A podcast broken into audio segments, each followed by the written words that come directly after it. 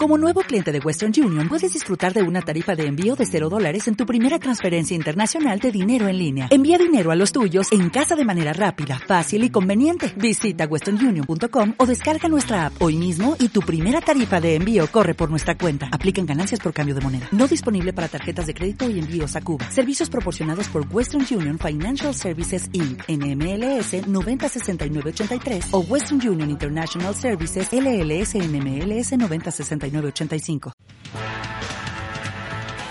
Buenos días, tenemos hoy con nosotros a Ramón Drumis, ingeniero, astrónomo aficionado, divulgador de la ciencia de astronomía, un gran asido de las redes sociales para este tipo de divulgación. Buenos días, Ramón. Eh, buenos días, Ernesto. Muchas gracias por participar en nuestro programa La Ciencia Toma la Calle. Hoy queremos hablar de plataformas de divulgación. Tú tienes eh, una gran experiencia. Antes de, antes de comenzar, Ramón, ¿cómo te embarcaste en el mundo de divulgación?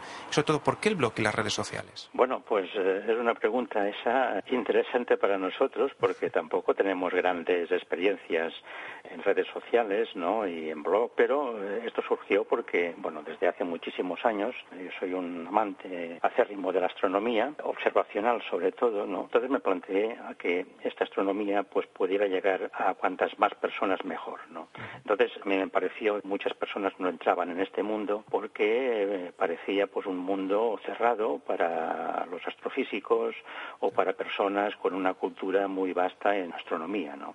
Entonces me planteé la posibilidad de poder llegar a cuantas más personas mejor, aunque no tuvieran una formación académica sobre este tema. Y aquí surgió todo, ¿no? Entonces la astronomía es una ciencia y queríamos llegar a cuantas más personas mejor. Realmente hacíamos lo clásico, ¿no? Cursos, conferencias, observaciones in situ para mirar al cielo con telescopio, divulgaciones en la prensa local, pero nos planteamos para llegar a más personas colocar un, blog, ¿no?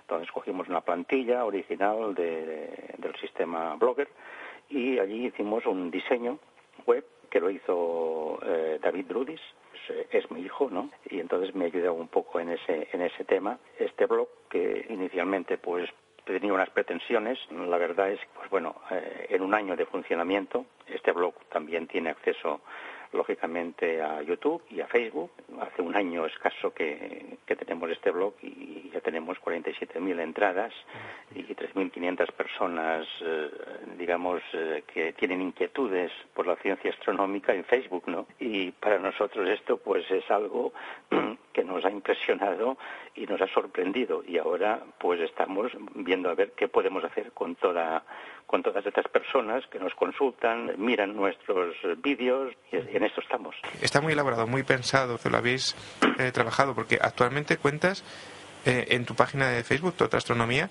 con 3.494 amigos.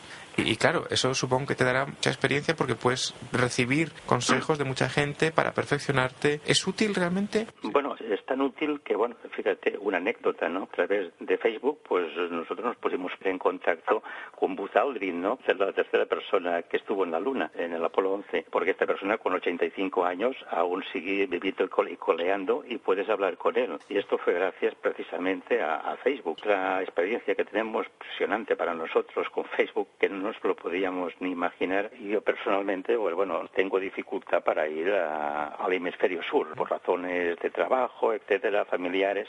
Entonces, a través de compañeros Sudamérica, que tenemos muchísimos, muy aficionados, está muy enraizada esta afición a la astronomía. Entonces, una persona que se puso en contacto con, conmigo a través de Facebook pues eh, me brindó la posibilidad de poder ver pues dos galaxias que desde el hemisferio norte son imposibles de ver, que son las dos nubes, la pequeña nube y la gran nube de Magallanes, y él a través de su telescopio puso la cámara allí, puso eh, online a través de, Facebook. Pude ver, tal como veía él, estas dos galaxias, satélites de la nuestra, de la Vía Láctea, desde mi casa. Entonces esto fue una experiencia inolvidable. Las nuevas tecnologías eliminan esas distancias. Además, eh, bueno, navegando en vuestro blog he visto que está muy bien estructurado un apartado de efemérides, una galería que incluye vuestro observatorio. Es un blog muy dinámico. Viéndolo, pues te apetece seguir navegando. ¿Habéis tardado mucho en diseñarlo? ¿Te habéis utilizado consejos que os daba la gente para ir perfeccionándolo poco a poco? Bueno, nosotros hicimos un diseño inicial. La verdad es que ahora estamos en un proceso de análisis de este blog con un año de experiencia. Fíjate que es pronto, ¿no? Pero para hacer otro tipo de diseño, incluso un poco más ágil del que hay, ¿no? Quizá hay demasiada información puesta allí. Queremos diseñarlo de una forma, pues, que entre un poco más por los ojos, forma más, más ágil, ¿no? Para acceder a, los contenidos. La idea fue rápida en cuanto al, diseño, porque nuestro objetivo era claro, ¿no? El objetivo, como te he dicho antes, era llegar al máximo público posible, independientemente de la formación que tuviera, porque creemos que esto, y en los tiempos que están corriendo, lógicamente el mirar al cielo no solamente agrada a todo el mundo, sino que sirve para otras cosas mucho más importantes también, ¿no? Que hay que plantearse, ¿no? Y un tema, pues, que, puede evitar problemas de estrés, angustias, las éticas en las relaciones sociales cambian, relativizas un poco los problemas cotidianos, ¿no? y, esto es lo que pretendemos, que las personas que eh, miren al cielo sepan lo que están viendo. Esto eh, es algo fundamental porque cambia totalmente eh, el sentido de mirar hacia la bóveda celeste, ¿no? De mirarlo junto pues unos puntos luminosos allí, es un poco más ya de formación, pero formación a nivel básico ellas que tienen su vida, tienen su muerte, diferentes colores, etcétera. Entrando un poco más en materia, bueno, realmente un cielo este ha visto dos puntos tremendamente iluminados que si no me equivoco son Venus y Júpiter. ¿Esto cómo es? Tú como experto en, en astronomía, eh, ¿por qué se ven en esta época del año tan intensamente estos planetas? ¿Y qué es lo que va a suceder en julio con el tránsito de Júpiter? De Venus, perdón. Bueno, son dos preguntas importantes. Una es muy bonita de ver, porque la puede ver todo el mundo, ¿no?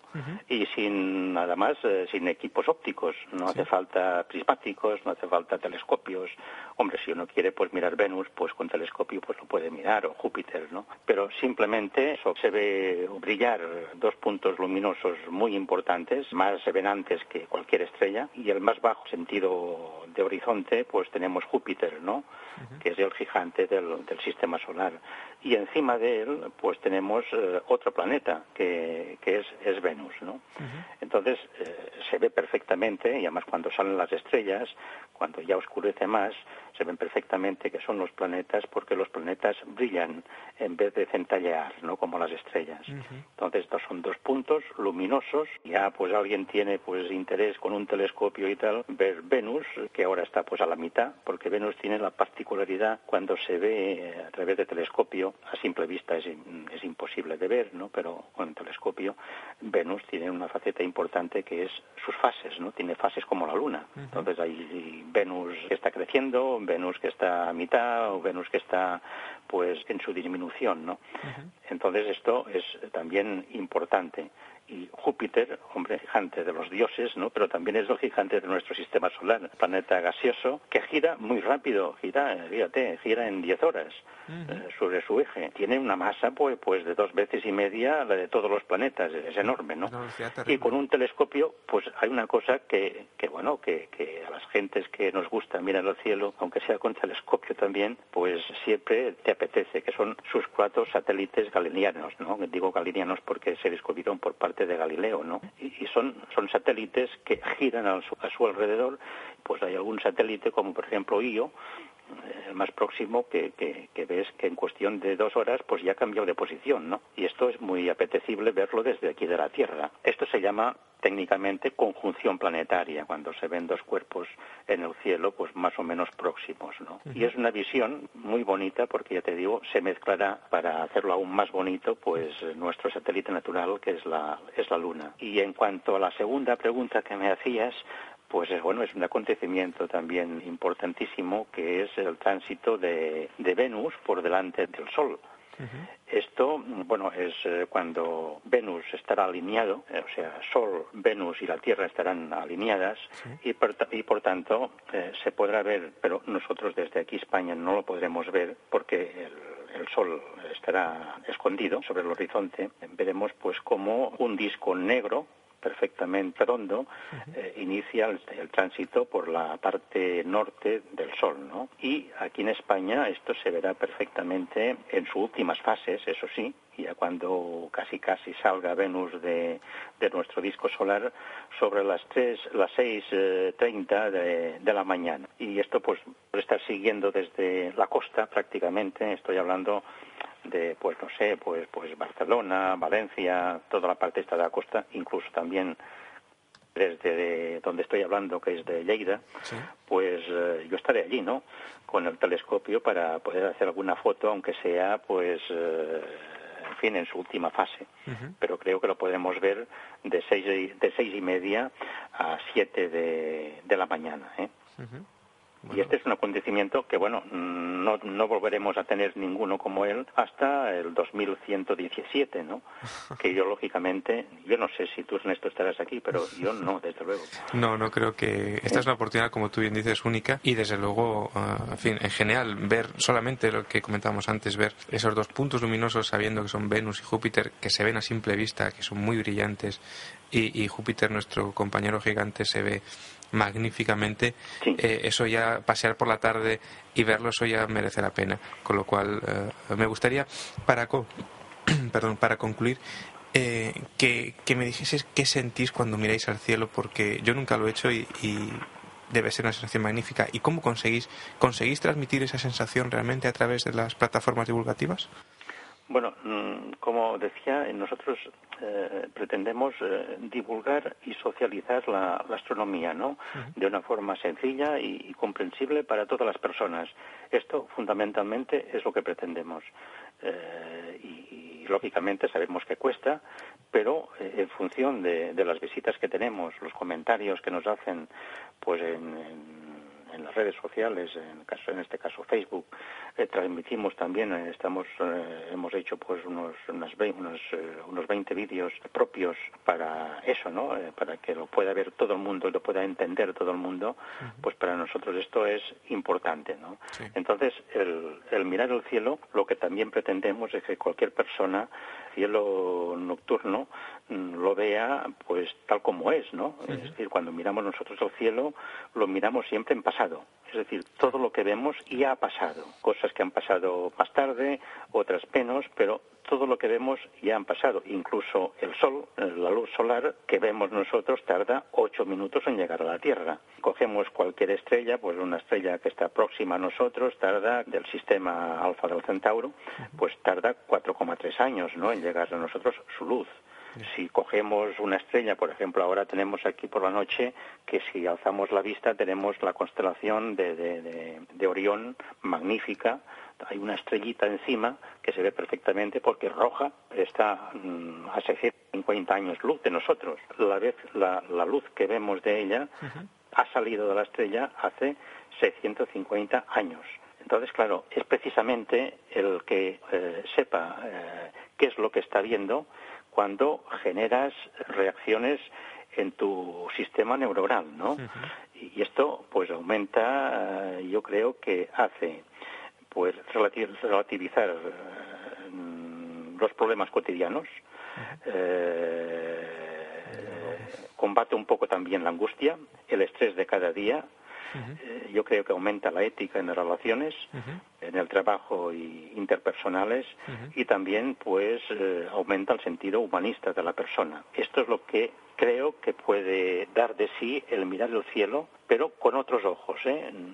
Una persona con, sin formación pues le gustará porque ve puntitos luminosos, pero una persona con una mínima formación, sin ninguna formación universitaria ni de ni de muchas horas lectivas, eh, simplemente explicándole cuatro cosas, aquella persona ve el cielo de diferente forma. Me gustaría cerrar el programa con un dato que nos dejó eh, María Carolina, una astrónoma que tuvimos la oportunidad de entrevistar hace poco, y es que el universo conocido tiene un diámetro de aproximadamente 96 millones de años luz, o 96 mil millones de años luz. Eh, creo que eso es lo que llegamos a ver. Realmente ayuda, como tú dices, a, a vernos desde otro punto de vista y a relativizar todo los problemas, el día a día, las, un poco a, ayudar a descentralizarnos y a vernos en conjunto dentro de, este universo donde vivimos. Sí, es que lo que estás diciendo eh, es así, porque lo más incomprensible del universo es que sea comprensible, ¿no?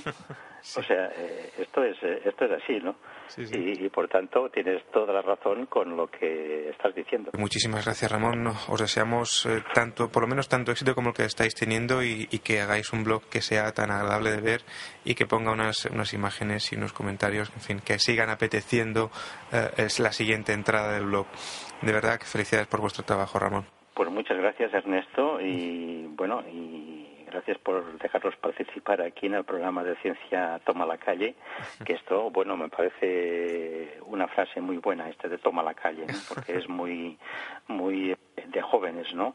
Y también, bueno, pues un saludo a todos los estudiantes e investigadores siglo XXI que tenéis en vuestra asociación. Nosotros estamos, bueno, pues abiertos a cualquier sugerencia que nos podáis eh, hacer vía, vía correo electrónico. Cuando quieras estoy a tu disposición también para participar en lo que queráis. Fantástico. Y estamos, eh, estamos, estamos para eso, para divulgar. ¿eh? Fantástico, Ramón. Ha sido, yo creo que es una idea que deben tomar todos nuestros oyentes y espero que surjan muchos proyectos más. Ya verás cómo sí. Muchísimas gracias, Ernesto, y a todos. A ti, Ramón. Bueno, y para todos nuestros oyentes, un abrazo muy fuerte. Tenéis eh, el mail de la radio para cualquier comentario, tanto de lo que hemos hablado con las jornadas de blog con Antonio de la Universidad de Murcia, del blog de astronomía con Ramón, o cualquier otro comentario. Estamos en el mail de la radio, umhradio.umh.es. Un abrazo muy fuerte, hasta la semana que viene.